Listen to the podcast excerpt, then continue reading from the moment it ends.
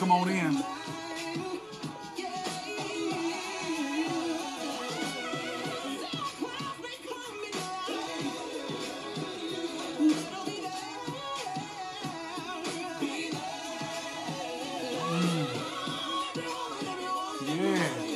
Good evening. How you doing, Tanya? Come on in. Come on. Mm. I'm so glad. Excited about tomorrow. Trouble don't last always. Somebody says it lasts for four years, but uh, come on. Come on, need a few more people. Come on in and join. Share this with somebody. Come on, share this with somebody. If you can hear me, somebody give me give me a sign so I know you can hear the earpiece. Yeah, there we go. Trouble don't last always. Okay, good thumbs up. Listen, listen, listen. I want to get right into this because I want to be mindful of your time. I want to want to get right into it. Listen, listen. Again tonight, you're gonna want to share this with somebody. Uh, last week we talked about the the, the, the, the, the riots in uh, Washington D.C. and uh, and white supremacy, uh, along with white privilege and white maintenance. And so we're gonna do part two today. We're gonna do part two today. We want to talk today. Um, uh, and I want to talk about it from a, a contemporaneous uh, uh, lens. I want to, I want to talk about it today. What does it look like today? What does it look like today? Uh, it is easy for us. It is easy for us, you know, to to say that was in the past and that was in that, that was history. Uh, there's a new generation. So let me see tonight if if if, if, if Dr. Danny can can put a contemporary lens on it. If we can look at it uh, now because here's what I want you to understand. I want you to understand that nothing that I say tonight uh, is a put down. I am an American. I am. I am an American uh, to my core. I think this is the greatest country in the world. Uh, when I die, I want a flag on my coffin. Want, want to be clear. Want to be clear uh, with you, and I have a right to say that because I gave my whole young adult life uh, in the United States Army. So I'm a, I'm a, I am a, a supporter of unity. And I think unity starts with the truth. I think it starts with the truth. Hey, mom, I start with start with the truth. If we cannot talk about the truth, if we cannot talk about the truth, got to remember now. Got to remember uh, that everything else that we do is is shaky. It's on it's on it's on shaky ground. So so we start with the truth. Think about it all the time. You tell your children, say no matter what you do, tell me the truth. Isn't that what you do? You tell your kids, no matter what, tell me the truth. I can handle it as long as it's true. But let's talk about the truth. Let's talk about the truth. The truth sometimes is ugly, but it's still the truth. Right? So we got to be clear on that. It may be ugly, but it's still the truth. And it's our truth. It is our truth. So share this with somebody uh, because tonight I'm going to get into something that I think is going to be shocking to you, but it's going to be exciting. Uh, because I'm going to talk about how whenever you talk about white supremacy, uh, people begin to, to want to talk about identity politics, uh, what they call identity politics, and uh, and it can be troublesome. So let me let me say this from the beginning. Sitting at the table of power, at the table of power, you need to understand this. Uh, a white male, watch this now, middle class and upper class, able-bodied people. That's who at the table of power. That is who at the table of power. Now you need to understand that identity. You need to be you need to be clear, because what people get upset uh, and start talking about playing the race card is when they get into identity politics. It is an avoidance from having to deal with the role that we play. Uh, talking about uh, uh white supremacy, talking about racism makes people uncomfortable. Makes people uncomfortable. But I told you that growth comes after being uncomfortable. So so so don't switch up, don't change up on me, don't get upset about it. Uh, let's have a discussion about it. Okay? So let's talk about um, um, how it has existed so long. Why has it not faded out? And how is it related uh, to what we see in the country right now? Why did I why did I say that last Wednesday or Wednesday before last was a tipping point, right? But see, you got to understand uh, how whites see themselves. Uh, whites see themselves as individuals with collective beliefs, watch this now, uh, resulting in collective benefits. Let me say it again. Whites see themselves as individuals, right? And I'm going to talk about individualism in a minute. They see themselves as individuals with collective beliefs that result in collective benefits. And so the problem with talking about white supremacy, the problem with talking about racism is that white people uh, simply say, I'm an individual. I, am an individual. You, you got to see me as an individual, right? See, that, that's, that, that's, that's the way it is because they don't think of themselves as any race. Whereas as a black person, you're born knowing race. You're born knowing race. They explain that to you from the very onset, the very onset. Okay, let me say this uh, to you. Are you ready for this? Uh, let's assume that you're in the grocery store, okay? Uh, and uh, you are um, a black male and you're in a grocery store. And a little girl is in a cart with her mother, right? In a cart with her mother. She looks at you in the grocery store the little white girl looks at you in the grocery store and she says out loud, Mama, that man over there, his skin is black. What immediately happens in the store? The first thing that everybody does is shh, is shushes the little girl. Everybody shh the little girl. Because the little girl, watch this now, has identified what is obvious to her. Okay? that there is a man standing somewhere who's black, whose skin is black. And so she calls it out. She says, "Hey, mama, there's a there's a man over there whose skin is black." And everybody in the store shushes the little girl. Shushes the little girl. Now, you, got to think about this for a moment. Why? Why shush the little girl? Here's what you would not have done. If the little girl had said, "Hey, mama, there's a man over there with a whole lot of muscles." then you might have smiled. You might have chuckled, right? You might even turn and look and got your little eye candy. But whenever we talk about race, whenever the subject of race comes up, it is always, always cloaked in this idea of shame. And we need not be ashamed. Any of us need not to be ashamed. We were all created by a creator, right? So that's the problem that's the problem in America is that little kids are shh about what they see.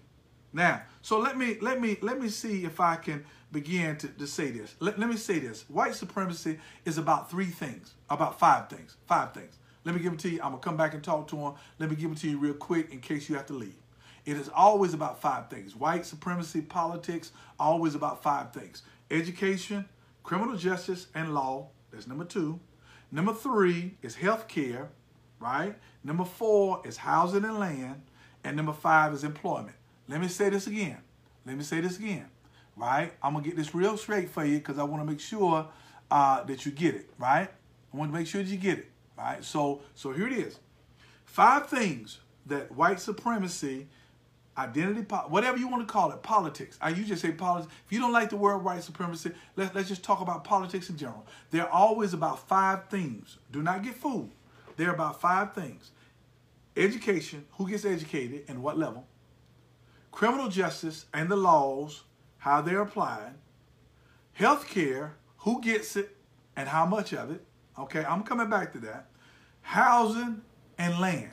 Who owns land and where do you live? Okay? And number five is, un- is employment. Is employment. So I'm going to come back to this, right? I'm going to come back to this, right?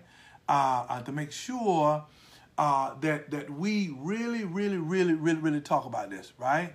Um, uh, and, and, be able to, to to deal with that, to be able to deal with that. Now, so I'm gonna come back to that. Five things, five things. If you can get that in your mind, you'll do well. So now, now, let me get to this. Let me get to this because I want to deal with the false narrative. I want to deal. I want to deal with it. I want to deal with the fake narrative. I want to deal with it because here's the idea: we try to act as if white supremacy does not exist. Right? We try to act like it does not exist. So let me say what it is. Let me give you a definition. I just want you to listen. I want you to listen. You can go back and you get it. Listen to this. Tell me what you think about this. Uh, white supremacy is the idea that I'm simply better because I'm white. Right? Um, and the idea is, and watch this now, it could be isolated or strangulated except it's undergirded by white ideology. Let me say this again now because it's a long, long deal. I can't. The idea, white supremacy is the idea that I'm simply, I'm simply better because I'm white. But the problem is it could be isolated and it could be strangulated except it is undergirded by white ideology. All right? And white ideology includes individualism, the superiority of capitalism, democracy as a political system, consumerism as a desirable lifestyle, and meritocracy. Uh, anyone can succeed if they work hard enough. I got to say that again because that's the basis of what I'm going to break down tonight. So, so white supremacy would go away. It would have, it could not have existed because it doesn't make sense, right? I am simply better because I'm white. That doesn't work. It wouldn't work. It would be isolated and strangulated, right? It would have died out a long time ago, except it's undergirded by white ideology. And white ideology says, uh, check this out, right? Here's, here's where it goes. It says individualism. I'm an individual, right?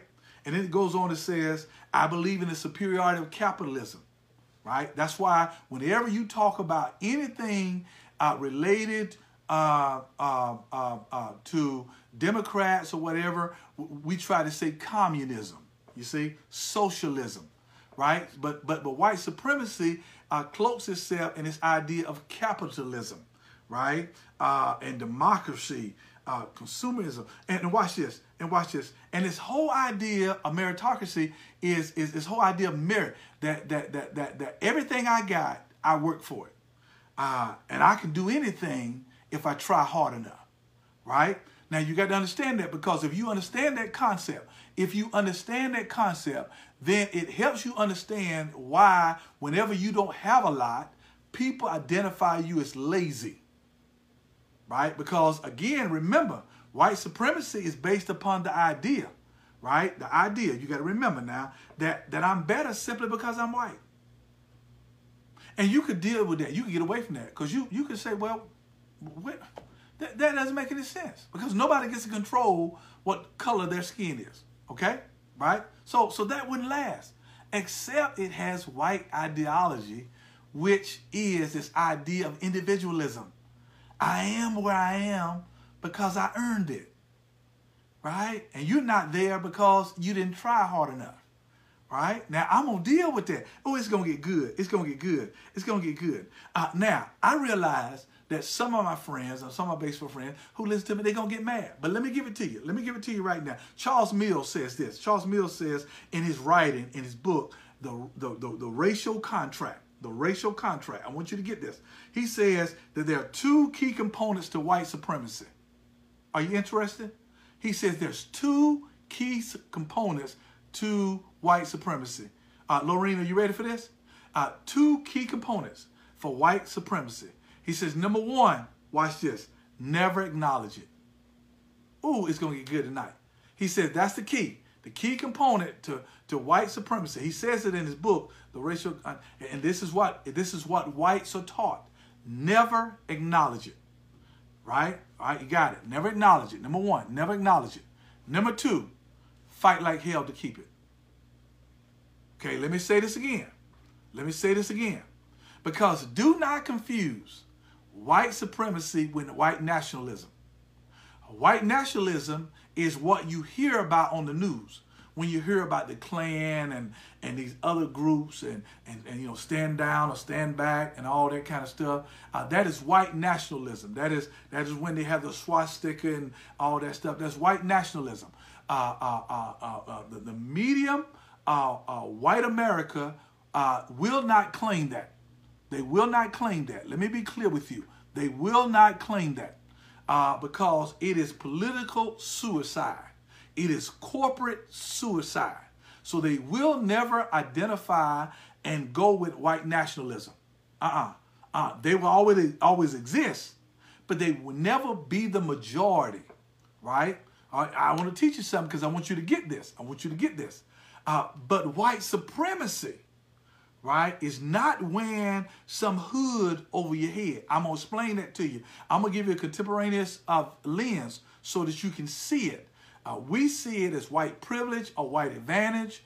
Uh, but remember, Charles Mills says to whites in the racial contract, if you're a white person and you're part of this collective benefit, the two things that you must do, right, is never acknowledge it. Never acknowledge white supremacy. Rule number one. Rule number two is fight like hell to keep it. Okay, to fight like hell to keep it. When you read his book, you'll understand that, right? Fight like hell to keep it. Now, so, so, so, so let me let me give this to you real quick. Can I give this to you real quick? I, I, I want to admonish you to make sure that if you, and I know it's upside down or backwards to you, but it's a book called White Fragility. Uh, Robin DiAngelo uh, writes an incredible uh, what it's like to be white and to talk to people about racism when you're white. You got to read it. You got to read it. If you're a reader, you got to read it. You got to get it. But let, let me tell you what she says here. I want to read this to you. It's just real brief. So understand this. The 10 richest Americans are 100% white. Seven of who are the richest in the world. So the 10 richest Americans are 100% white. The U.S. Congress is 90% white. The U.S. governors are 96% white. Top military advisors, not talking about what's going on right now uh, with, with General Austin, top military advisors are 100% white. Right? And of course, it was in 2017, so you can add a little bit to it. Um, uh, um, uh, until tomorrow at 12 o'clock, president and vice president, 100% white. Uh, uh, the U.S. Freedom Caucus, uh, you know what they're the Tea Party, is 99% white. Um, the U.S. Cabinet, right, 91% white. Uh, people who decide which TV shows that you watch are 93% white. Okay, I'm going somewhere. Uh, people who decide which books you read are 90% white. Okay? Uh, people who decide which news is covered is 85% white. Okay? Got it? People who decide which music is produced is 95% white. Now you got to get that. You got to get that. You got to understand that even when you listen to hip hop and R&B, the market is still controlled by 95% white. Oh man, I ain't got time to deal with that. And people who direct the 100 top grossing films of all time are 95% white. Teachers in our school systems across the nation are 82% white. Full time college professors are 84% white. Owners of men's professional football teams, right, are 97% white. And only other percentages in there is because you know that Serena Williams and her sister uh, owns part ownership Uh, uh, uh, along with Jennifer Lopez of the Miami Dolphins. So I wanted to read this to you out of this book, White Fragility. You need to understand that what we decide, what is decided about what you see on television, uh, I think I read it to you right there. What you see on television is 93% white. If you control television, you control what we see as beautiful, right? Or what we see as sexy, right? I'm just trying to help somebody. And so, or what we see is romantic, what we see is acceptable, is controlled by white. That's what I mean by white supremacy. I'm not talking about white nationalism, okay? I'm talking about white supremacy. So, a common tactic of white supremacy is to say this the one who says race matters is a racist, okay? The one who says race matter is a racist. See, that's how that's how uh, a tactic of white supremacy. So whenever you bring up race, they say the race card, right? Uh, they that's their way of saying you are racist.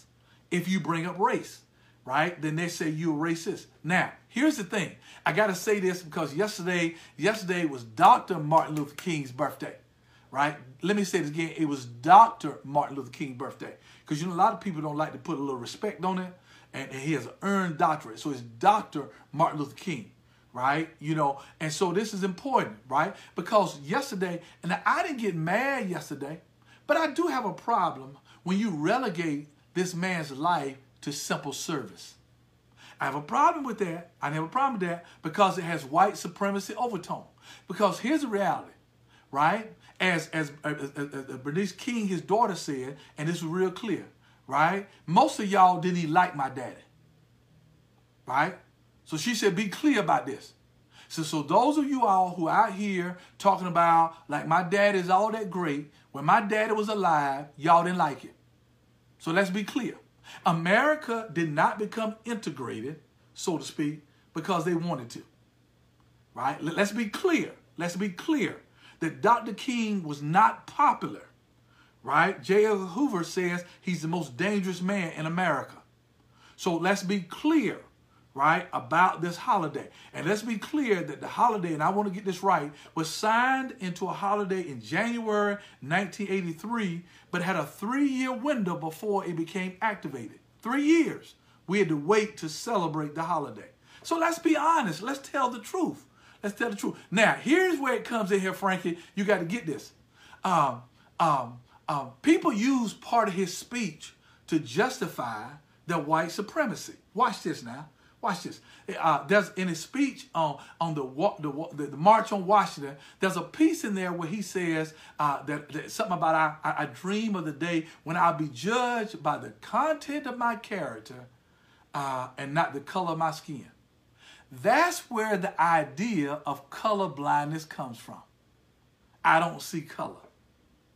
Here's the problem when you tell me you don't see color. When you don't see color, then you dismiss my struggle. When you tell me you don't see my color, then you dismiss what I've been through for 50 some years. So don't tell me you're colorblind. Right? You may be color brave, but don't tell me you're colorblind. You see me. I want to be seen. Right? I may not look like what I've been through, but I've been through it. And so don't tell me you're colorblind. Don't tell me you don't see color, right? Because you don't get the right to dismiss, right, the walls I had to climb to get to where I am by simply saying we're all the same. We're not all the same, right? So let me let me let me get here with this.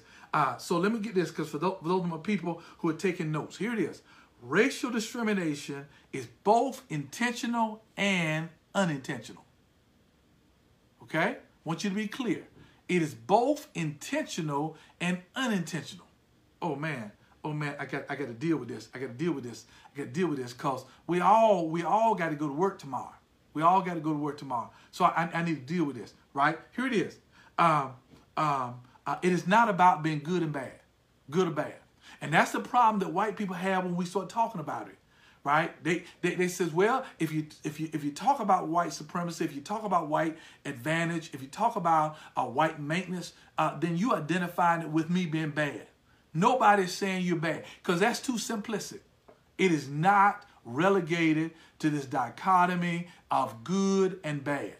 We're not talking about whether you're good or you're bad. So let's not let's not go there with that, right? Uh, uh, often, what people do uh, in order to, to appear to be good is they are racial averse.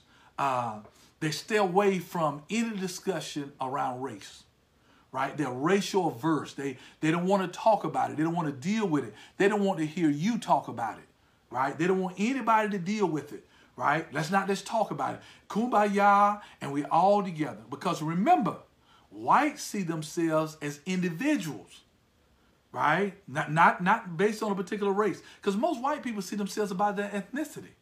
They don't see themselves based as I'm, I'm, white. No, they see themselves as I'm I'm I'm I'm I'm, I'm Irish. I'm I'm, I'm, I'm German, uh, you know, along those lines, right? That, that's the way they see themselves. So they don't identify themselves as collectively white, but they benefit from being white. I'm going to prove that to you tonight. Can I do that? If you stay with me, I'm going to prove that to you, right? Uh, uh, so the reason why uh, people don't want to talk, especially white people don't want to talk about race or, or, or, or become race averse, is because it allows them to be plausible and use plausible deniability.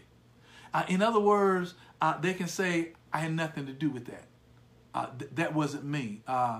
Uh, uh, that, th- that may be my great grandparents, but it wasn't me. And then they make statements like, um, I, you know, I marched in the 60s. Uh, um, my grandkids are black. One of my grandkids are black. And all of that is upon this idea that I'm good. I, am good. You know, uh, uh, uh, I got relatives. Uh, matter of fact, you've heard this before. Uh, one of my best friends is what? See, you heard that before? One of my best friends is black. A lot of my friends are black. See? But that does not mean that you are not benefiting from white supremacy.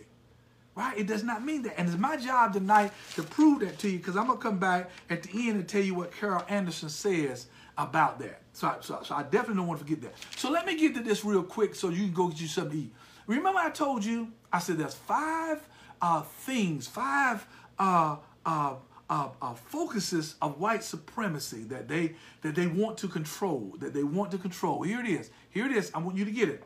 It's education, uh, criminal justice, which includes law, okay, uh, health care, who gets it, um, housing, and land, right? Who owns the land? Because that's how money is made through land. I wish I had time to deal with that because I would tell you that your local sheriff is so important because every piece of foreclosure goes to the sheriff's office, right? Before they foreclose on any housing, any land, any property, it goes to the sheriff's office. That's why you need to make sure you vote for your sheriff. Okay? I want to be clear with you because if you wanted to get land at a discount, the, the, the quickest way to find out about it is when the foreclosure paperwork hits the sheriff's office. You got it?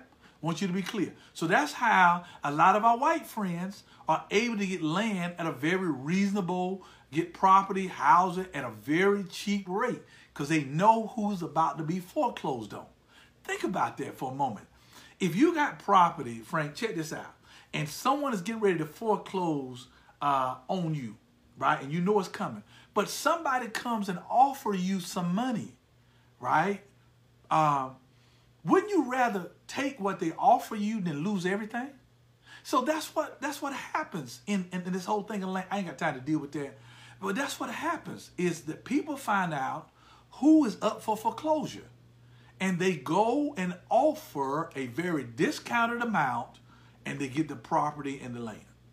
Okay, now and then employment, employment right? And and and I'm gonna come back later and talk about the the, the, the, psychological weight of interviewing, because you know race plays a role in your interview.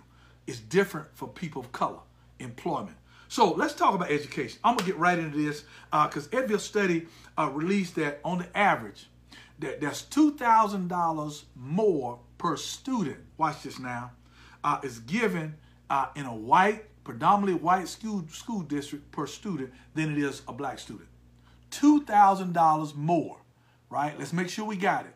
$2,000 more is given in a predominantly white district per student than it is for a black student, right? Got to remember, you need to do your research. You need to figure out educationally how schools are funded.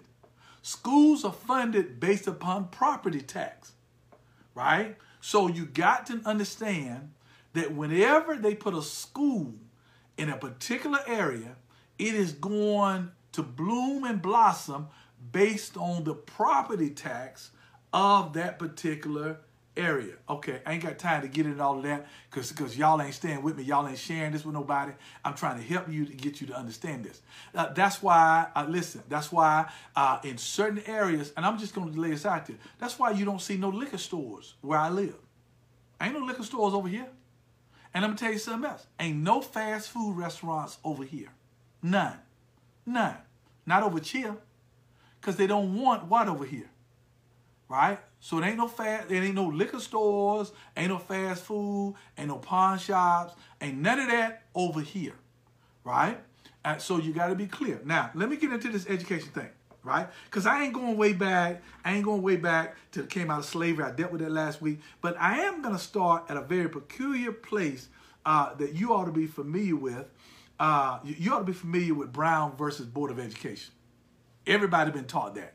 Thurgood Marshall, how he took on the case of Oliver Brown. Oliver Brown was really an associate pastor. He was a black preacher uh, uh, in Topeka, Kansas, whose daughter wanted to go to the nearby school.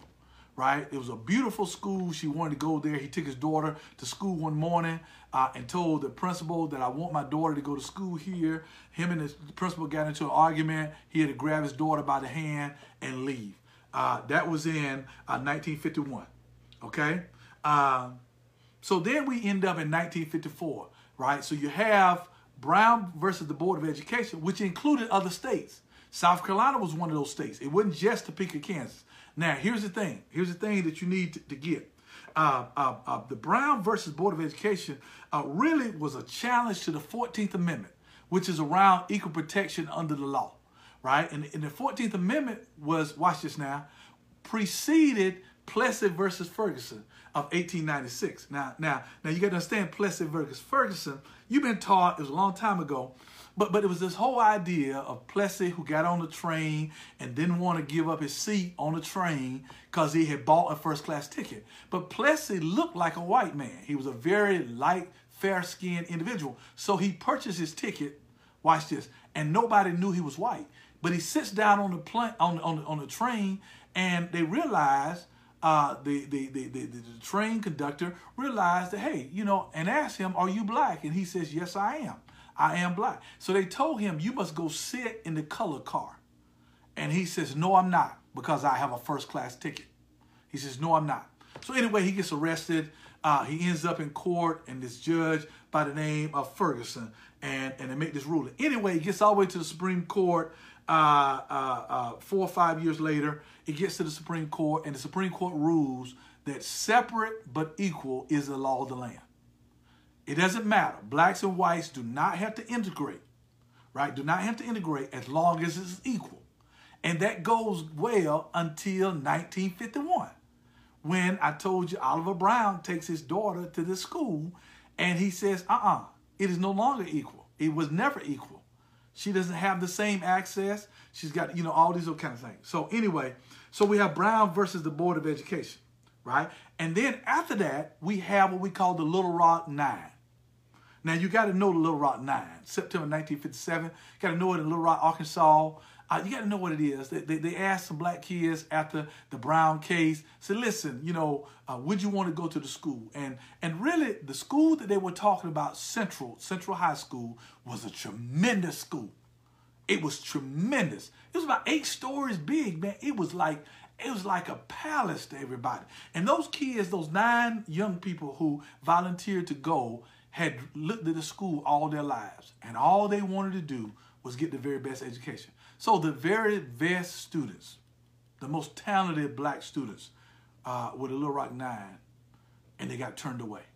The governor turned them away, right? So, so I need to say this because white supremacy, its power has always been over education. Now I'm gonna come back to that in a minute because I want you to get it. And it was so mean uh, that you heard the story of Ruby Bridges, right? Ruby Bridges was the first grader, the, the girl, and even in 1960, who wanted to simply go to school, wanted to go to school, and they wouldn't let her go as a first grader. Okay, now, now, so so let's look at this thing about education. Cause I know you're educated. I know you. I know you, Lorraine. I see you, Lorraine. I see. I know you're educated, right? But how are you educated? Uh, y'all know Carter G. Woodson uh, wrote that piece out there, uh, "The Miseducation of a Negro," and it doesn't make sense to you until I tell you this. Let me ask you a question. Here's your question. When you were in school, what was on your reading list? When you were in school, what was on your reading list? Hemingway, Steinbeck, Jane Austen, Mark Twain, William Shakespeare. In, that sound familiar? Charles Dickens. What do all of them have in common? What do all of them have in common? You didn't read nothing about James Baldwin, did you? So your reading list, what you were told was valuable, again, was laced and wrapped and packaged in white supremacy. You could not help but to believe that white America was smarter than you. You, you couldn't help it. You can you couldn't help it because every time you looked at something, okay, you you don't want to believe me. You don't want to believe me. Okay, your child goes to college, or your grandchild goes to college, right? Except they go to HBCU. Let's say they go to a historically white uh, college or university, a predominantly white college or university. What you will find on campus is pictures of people that don't look like them. I don't care if you go to UNC. I don't care if you go to ECU. I don't care if you go to North Carolina State. I don't go, care if you go to the uh, University of Texas. Also, wherever you go, you're going to see a predominant image that's painted all the time to a group of black students. They see pictures that don't look like them. What difference would it make if they saw pictures of people who looked like them, had achieved great things? Then guess what? You can't be what you've never seen. So again, it is laced with white supremacy.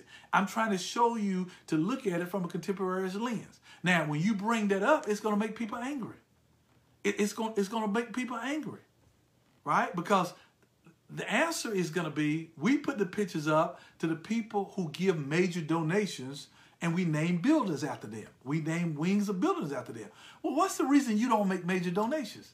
Because you don't have the major money, the major corporate money to be able to do that. So white supremacy continues to to to to multiply itself. I hope I'm making sense to you. So so I want you to understand this about education. I want you to I want you to get it real clear. Now, let, let me let me challenge you. If you are 60 years old or over, let, let me challenge you about integration versus segregation. I want you to understand something. I want you to understand something, right? Now this is going to blow your mind. This is going to blow your mind. Because uh, there's something that says we were better off when we were segregated. So when you look at national scores, if you go back and look at the history of national scores, from 1971, right, 1971 to 1988, blacks' scores improved immensely on national tests. From 1971 to 1988, black scores improved immensely. Watch this. Until 1988. When white supremacy raised its head again, from that point on, national scores for blacks have consistently narrowed. The gap has consistently narrowed. So here's what you need to understand. You need to understand that from 1971, what we call integration, when most people integrated, when we left from all black schools and went to uh, uh, integrated schools, our scores were better. But they have since then dropped tremendously. And that's why now some schools no longer accept or require SAT scores and ACT scores anymore. Because the, the greatest impact of how you're going to score on those tests is based on color. Uh, and, and that's based on exposure. Okay, so let me say this. So let me jump off of education because I know y'all, y'all, y'all tired. So let me jump real quick uh, to criminal justice and law. Criminal justice and law. Uh, let me say this to you first of all. There's a history of police and slavery. There's, there's a, a, a, history between uh, the way police officers were uh, originated and defined. Matter of fact, police officers, uh, U.S. Uh, Marshals were all designed for the idea of returning slaves to their owners. So there's, there's, a, there's a set animosity, a historical animosity uh, that exists uh, between blacks and police departments, between blacks and the criminal justice system right? So so so you have to be have to be clear, have to be clear about that. And then you got to remember it was the police department that enforced the vacancy laws uh, that took place right after the, the, the, the, Civil War, the beginning of Jim Crow. That the vacancy law says if you were on the street and you was not working, right, or you were homeless and didn't have a place to go, the law says that you could be put back into slavery. See, people don't talk about that. So you need to understand that the vacancy laws simply was the police uh, uh, grabbing black people and putting them back in. Now, let me say this because I need to be clear. That's why in black neighborhoods, when they see police officers, they run. They don't always run because they got drugs on them. They don't run. See, see that that that that that plays into a narrative, right? The crime, the blacks and crimes are synonymous. That that that that, that is a narrative uh, based on white supremacy. That statistically, that's not true. That, that's not true. Crime does not go up because you let a black person move into a white neighborhood. It doesn't. Statistically, it just doesn't. Right? Blacks typically run from police officers because of the vacancy laws that says if you get caught on the street for any reason, right, the police is going to grab you and put you back into slavery. So that's just where it is. That's that's why we do it. Uh, nowadays, it's because you get harassed and all that kind of stuff. And we know, we know that many uh, young white boys who feel a sense of inferiority in their younger years join the police force because they like the idea of carrying a gun. They like the idea of carrying a gun. That's why they're so quick to put their hands on the gun. But did you notice that Wednesday before last, on January the 6th, they ain't shoot nobody? They ain't shoot nobody. I mean, I know about the one person that got shot once they got inside the chamber, right? But I'm talking about the Capitol Police uh, was able to show restraint in the eyes of white uh, aggressors. Right? So sensitivity training is not what they need. They don't need a sensitivity training. They need the truth. The truth is that when you see a black man, you quicker to put your hand on your gun. And so we need to talk about that. Now, now, now, now, now Robin DiAngelo says it's called anti-blackness. She calls it anti-blackness. You got to read the book. You got to read the book, White Fertility, uh, White Fragility, White Fragility. You got to read it. You got to read it. It's anti-blackness. Now, let me move quickly because I want to get here and I'm, I'm going to be done. Uh, you got to understand this. Uh, from 1865 to 1922, you got to get this about laws in this land. Different groups petitioned the court system hoping to be classified as white. Because originally, Italians were not white. Uh, originally, Italians were not considered white. Now they fall into the white category, but they were not uh, considered white. And so in that petition, the court to be declared white because there was privileges. Remember, white privilege is what it was all about.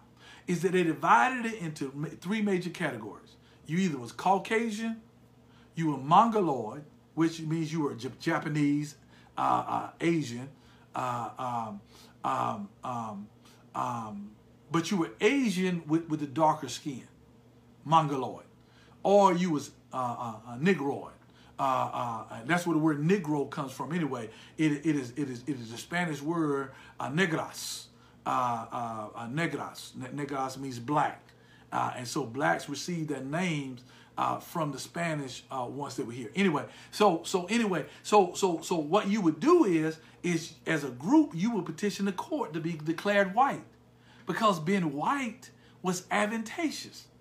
That's why you have people like uh, what's that girl named Candace Owens and and and, and, and particularly y'all hit me out. Uh, that's that's why they benefit right from siding with the whites.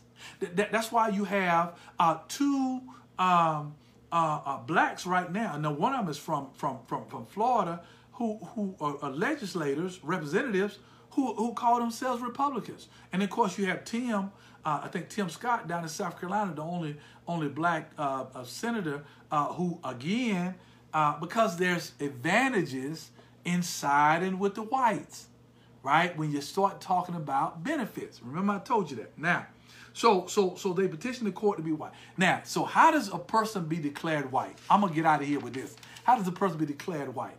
Only the whites get to decide who's white. Did you get that? Did you get that? only the whites get to decide who's white, right?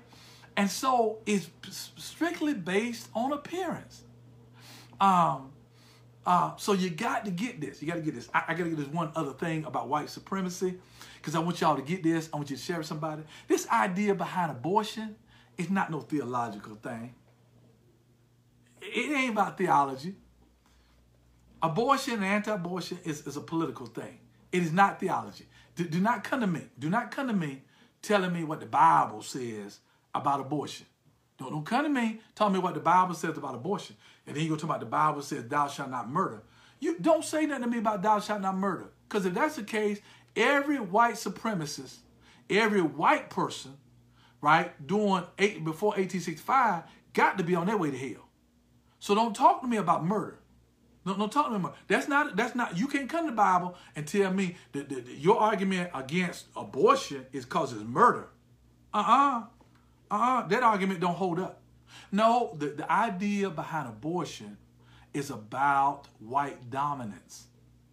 The idea behind abortion is, listen, has nothing to do with black women. Had nothing to do with black women. I'm coming back to women's suffrage in a minute. Had nothing to do with black women. I don't care whether you keep your babies or not. Right? Why would he want you to keep your babies and then not feed them later on? Or not give you equal pay? Now, they ain't got nothing to do with that. Abortion has to do with the fact the browning of America is problematic. Means that uh, whites are not having enough children.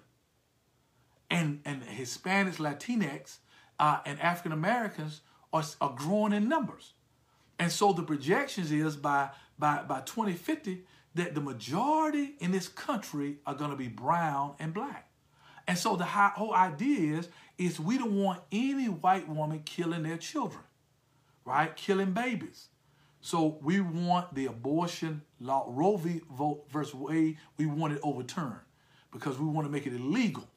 We want the white population to continue to grow to continue to grow. So don't come to me about a personal sin and try to make it, right, into a corporate uh, theological mantra that we ought to vote a certain way based on what somebody does in a doctor's office, right? We never did that about anything else. So why are we doing about abortion? And don't act like you care that much about young black kids, because if you did, you wouldn't be letting them die in the streets and you wouldn't believe in mass incarceration. So I wanted to say that. I wanted to get real clear about this whole mass incarceration. Uh, uh, um, uh, most of the time, if you have money, you never go to jail. You never go to jail. And definitely under Trump, ain't none of them went to jail because they all get pardons, right? So let's be clear. So here's the final thing I want to say to you tonight. Final thing I want to say to you tonight. Share this if this done anything to help you. I want to share this, but I want you to listen to this statement I'm getting ready to say to you right now. But before I say this statement, let me say this to you about women's suffrage. Um, so, so the amendment uh, came and and and, and uh, Susan B. Anthony. Yeah, I mean y'all know the deal. In the early 20s, giving uh, women uh, uh, uh, freedom, right? But it didn't give it to black women. It, it didn't give women to black. Thank you. I'm gonna come to that.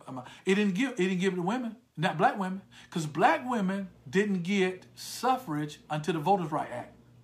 So it's real strange that women were given the right to vote in the 20s, but it didn't apply to black women. Now I'm gonna tell you something that you ain't gonna like. Everybody out there has attacked affirmative action. Oh, whites get upset about affirmative action. You know who benefited from affirmative action? White women. White women. It's a cuss word now to talk about affirmative action. And affirmative action never got a disqualified black a job. The, the law is clear. The, you, you, need to, you need to go back and read it. Right? It simply says that if a person is qualified, they could not be overlooked right? If a person of color is qualified, they must be considered for the job. If they're not chosen, then you must tell the reason why they were not chosen. But if they were not qualified, they were never in the pool. So nobody ever got a job over a white man because of affirmative action. It has never happened. It has never happened. Now I know I know Fox News get out there and talk about diversity and what's wrong with diversity and it's based on appearance. And we shouldn't be dealing with appearance. It should be based on merit. Shut up. You don't know nothing about merit. Fox News knows nothing about merit. Let me tell you what merit is. I would much rather choose a black man with a 92 average than choose a white man with a 98 average. You know why? Because watch this. The journey of that black man to get that 92, his ability to navigate the walls, the barriers, and the ditches shows me, show me clearly that he has what it takes to excel in any area in life. Whereas if you got a 98, it's simply because of networking and the advantage that you had. You knew what was on the test. It's been proven by the court cases that's taking place out there dealing with Stanford and all those. For years, people have paid for their kids to score well. So the system has always been lopsided when it was based on simple indicators like scores and GPA, right? Because it eliminated and it gave them the label of being better and eliminated those who were not at that level. But you don't know how they got to 98. You don't know how they got to 97. And so affirmative action, all it did was level the field and say, listen, if they're qualified, they need to be considered. So we need to get away from this idea that that, that we have uh, prominent blacks because of affirmative action. It's never been affirmative action uh, that is, is taking the place of a white man. So white people need not be afraid to talk about racism. Now, I was asked a question before I make this statement. Uh, what is my position on taking the vaccine? Uh, I am scheduled to take the vaccine on February the 4th. Let me say that again. If I could take it tomorrow, I would. But the earliest I could get it was February the 4th. Uh, I am taking the vaccine, right? Uh, you know, and, and, I understand it's a personal decision uh, for a lot of people, um, but, but I've seen what COVID does right? I've seen what it does. It ain't no hearsay. Matter of fact, tomorrow I'm on a virtual uh, tour of, of, of Virginia Commonwealth University all day long to meet everybody from the from the uh, the president all the way down to the university. I'm getting a personal virtual tour, and then I'm doing a presentation to them on financial toxicity to close it out. So it's just for me. I'm doing it tomorrow to, to be able to deal with this whole idea behind vaccine. And here it is, because I had an opportunity to talk to, the, to some of the doctors who do internal medicine at this particular university hospital about the vaccine and about the treatment for COVID. And I'm to tell you right now, this is my position, is the side effects of the sore arm, uh, uh, the Malaysia from the, from the shot is a lot less than it is from catching the disease. Catching disease. Matter of fact, here in Rocky Mount, we just had a, a, a, a healthy man to die from COVID. From COVID, right? Up close and personal. So don't don't let no one, if you decide to take it, take it, right? Take it. You know, I, I, am taking. That's my position on it. If you choose to do otherwise, uh, you have a right to do that. You have a right to do that. Uh, but I'm a researcher, and so I understand that you distrust the system. Uh, but this is not about this is not about the system. If it was up to me, because I could tell you where white supremacy is, is taking place around these shots. The right people are not getting the shots. The right people aren't getting the shots, right? Because the people who are dying from the disease looks like me. The people who are dying from it. Look at the data. So these should be the people who have access first. The people dying from it. That's who should have access first. But that's not really what's happening. And so we need to do this. So, so thank you for the question. Now, listen to this statement. I'm gonna get this to you, and I'm off tonight. I'm off tonight. We can talk about what you want to talk about uh, next week. But get this: Carol Anderson, Carol Anderson says in her book, White Rage, you got to get this. She, she argues that there's a trigger for white people, right? That triggers rage in white people. That they, they, they dress it up like a lot of things. She said this triggers rage in white people. She says, watch this. She says, what triggers rage in white people and they dress up with a nice suit. Watch this now. Watch the riots in, in, in, in Washington, D.C. She said this triggers rage in white people. She says it's black ambition. She says blackness with ambition, blackness with drive, blackness with purpose, and blackness with demand. Ooh, let me say it again. Lorraine, can I say this again? Right? I want to say this again because I'm going to finish off by talking about this now. Carol Anderson says in her book, White Rage, y'all can tell I read a lot, right? In the wintertime, I just read a lot when I can't play golf. Argues that the trigger for white rage, what bring white people together, white rage. Now remember I told you, individualism is the way they see themselves, right? The white rage, get this now, you want to get this, right? Um, white rage is triggered uh, because of blackness with ambition, blackness with drive, blackness with purpose, and blackness with demands. Now it ought to make sense to you. It ought to make sense to you. It does not bother middle class, good white people, whatever that is, as long as blackness didn't have ambition. As long as you stay where you're supposed to be. as Long as you go to school where you're allowed. Now, can I prove it to you? Remember I told you white supremacy through uh, a contemporary lens, uh, contemporary lens explains why white people got so mad. The Little Rock Nine, Brown versus the Board of Education, uh, uh, the Edmund Pettus Bridge. Uh, that's why they got so angry. Because Dr. King, blackness with demands. Go back and listen to his speeches. Not what people are telling you now. Look at what he says.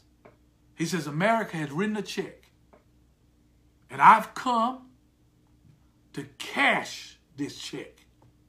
See the demand? It's blackness with drive that bothers people who are racially averse. It's blackness with ambition. So, what I want to say to you tonight to every young person, to every person pursuing education, get it. Every person out there trying to, to, to get your money right, to get your pennies right, to get your dollars straight, so you can buy a house. Do it. For every person out there who's striving for the next promotion, do it. Make it happen. And then on top of it, stay on your children. They're going to school, tell them to get that education. Because what education does is that when opportunities presents itself, you can at least understand what the requirements are. You can read about it. So the reality of it is, is, man, we need to get some drive in our community, if we want to change it, we need to reinstill ambition. Right? We, we got to start our own businesses and and and and, and have these ideas. What, what, happened to our drive? What, what happened to our desire? And you can tell me about Tulsa, Oklahoma. You can tell me about Wilmington, North Carolina. You can tell me about Rosewood. And I know those places were, were booming and making it happen. And I know they came in and, and the government shut us down and, and a group of people shut us down. But if you want to trigger and to find out who is racist on your job, wake up tomorrow with ambition. Go to work with demands. I'm not talking about substandard. I'm talking about have a drive. Right? And you'll find out that everybody you with ain't with you. You'll find this out that there are some people who are friends with you because they get to look at you from a downward perspective. But when you hold your head up, when you when you when you have blackness with an ambition, are you listening to me? I need you to hear me. Right? When you make up in your mind that I'm gonna get everything that America has for me, and some things they don't want me to have. I'm on, I'm on search on your job. Uh, uh, and I keep saying Lorene because we, we knew each other way back a long time ago and, and, and, and you know, a long time ago. And we understand TM manuals. We understand what it means uh, to go study to show ourselves approved, right? You can't party when everybody else party. If you in nursing school, you ain't like every nurse, right? Are you listening to me? You got to be better. You got to be able to do it. You got to be able to do the clinical. Because they may know the answer to the test because somebody gave them the answer. But they can't outdo you when it's time to take care of them patients. They can't take care of Mr. John like you can. Right? And so you got to find a way to excel in clinicals. You got to make it happen. Listen to me now. I'm trying to help you all. I want to make sure that you're hearing what I'm saying. That's what Dr. King meant in his last speech that nobody talks about. When he says, listen, you know, longevity has its place. He said, but I ain't worried about it now. I've, I've, I've, I've been to the mountain, right? Right? I've been to the mountain. And I've had an opportunity to look. He, what he was saying is that I have been to places that I wasn't supposed to go. Been to the White House received a Nobel Peace, Peace Prize. And I know you want to get real spiritual with it and make it seem like he was at the Mount of Transfiguration.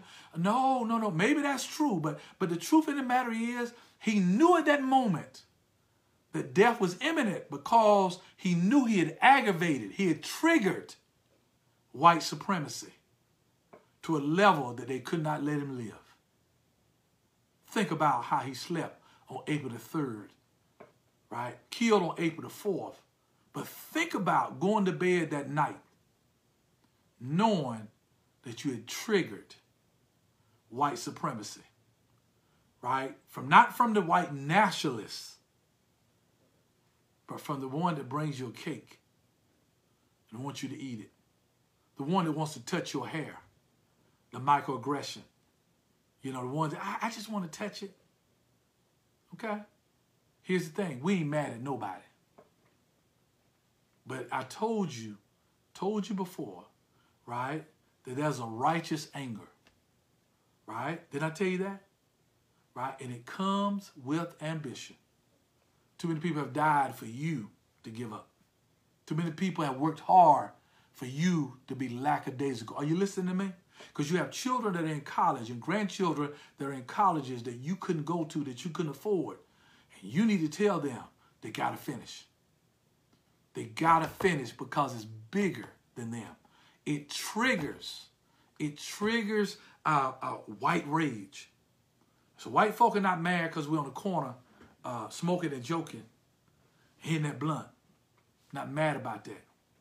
They're mad when you can move legitimately to a promotion, make decisions, housing, those five things. Remember what I told you. I'm done. Education, criminal justice, which is the law. Okay? Number three, what was it? Right? Healthcare. Right? Who gets it and who, who does not get it? And I want to say something to you, uh, uh, uh, and I almost forgot this thing about healthcare. Uh, healthcare has to do with the birth of a child. That, that's the whole idea. The whole idea is, is that when white folks have a child, they don't have children under stress like you do. Right? Because when they go to Lamaze class, who's teaching it? Most time it's white people. Right? When they go in to get white people. When they go to the hospital, they don't have to worry about racism. You see what I'm saying? They don't have to worry about it. They don't go to the hospital and have to worry about whether or not the doctor's going to discriminate against them. White people don't have to worry about that. So, so healthcare, healthcare is favorable to them. See, you don't understand that. But everything in your life, you're conscious about color because you got to deal with racism. You have to deal with it. Even, even about uh, uh, when your child is born. You, you know, you got to wake up out of that stupor to make sure that they, they do your child right. You got to make sure you do your child. That's what racism does to us. It puts us under a constant, a vigilant, uh, hypersensitive, hyper vigilant state all the time. We get pulled over by the police. We, we're scared for our life. We go to the hospital. And that's the issue with the vaccine. That's why I'm telling you to take it, because I'm taking it. But I understand your fear because every time we deal with health care, there's racism in healthcare about who gets it and to what level they get it. The more money you have, the better care you get. I'm, I'm doing a whole presentation, whole piece on it tomorrow to one of the universities, major universities in, in, in Richmond, Virginia, about that. Money equates to better care. from birth. From birth. Children are treated better prenatal, all the way throughout, because health care is mainly designed for people of color. I mean, I'm sorry, people not uh, people not of color. And so you got to understand, and I know white people don't understand why we have hesitation about the vaccine, right? You know, you know what is it about? You know, uh, it doesn't make any sense. Well, it does make sense to us. So I'm just simply telling you, if you have some anxiety about it, I feel you. I understand it. Right? You have some hesitation about it. I understand it. I do. I do. I do. I, there's nothing wrong with you. Right? You should feel that way. Because the system has never been in your favor. But I'm telling you, in spite of how you feel, in spite of how you feel, COVID is killing us. And so we need the vaccination. We need it. Uh, we, we, need to strongly consider. And I know some of my peers and some of my other uh, uh, um, uh, uh people with terminal degree of color uh, may have a different position about it. but, but I'm a guy that's been in healthcare for a long time. and I've never seen anything like COVID. I've never seen anything take people out like this. And so I'm telling you, we need to take it. We need to take it because other people are not going to wear their masks. They're not going to wear their masks. Now, you may wear yours, but your children, you know, you can try to make them wear it, but your teenage kids may not wear it. So we, we need to get to the point that we have herd immunity. So we, we need to take the vaccination. Uh, we need to take it. I'm taking it, uh, and I'm suggesting that you do too. Be prayerful about it. But whatever you do, have ambition. I told you, what triggers white rage is ambition. Blackness with ambition, and blackness with drive, blackness with purpose, right? Uh, blackness with vision. And that's why I need to say this to every pastor that's got a church out there, right? You need to think about, right? Why so? Why are people so comfortable with so many of you having churches? Because maybe what you teaching don't trigger anything. Maybe you maybe you making people feel good about heaven someday. And, and, and most people are not worried about, most of our white friends aren't worried about heaven someday. Maybe you need to think about talking to people about some of the things I talked to you about today. About having a drive to do something that really matters. Listen, man, I'm excited about you all, man. Listen, listen, if I done all right, only thing I ask you to do is is to share this with somebody. Just share it.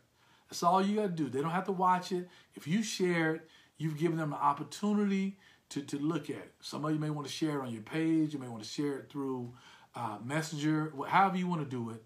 But but do me a favor, man. Send this to somebody uh, as I continue to study. Uh, I told you this book right here called uh, White Fragility. Um, uh, and uh, this is a book that you got to read. Um, it's called Faces at the Bottom of the Well. Faces at the Bottom of the Well. Uh, and, and, and I, I, I, do a constant, uh, a great deal of reading around it. Uh, you know, if I can do anything to help you, uh, I just happen to have these here too. on my website, I even have my books. My books are on the website out there, and it's um, ellisresearch.com. Uh, we're doing the last uh, portions to it now. We're changing it. EllisResearch.com. Just one word, EllisResearch.com. But anyway, uh, listen, man. Uh, I'm praying with you. I'm with you. Uh, I'm believing in you. I'm believing we can turn this around. Um, we cannot rest because of the MVP, uh, Madam Vice President. we got a lot more work to do. A lot more work to do right? Because we have been the economic stimulus behind this country. 246 years of free labor, right? 246 years of free labor. I'm not even talking about uh, uh, the, the, the, the, mass incarceration and the, and the privatization of prison so people can get free labor now. I'm talking about up to uh, the, the supposedly emancipation. Because Abe Lincoln didn't free us because he wanted to. He believed in slavery.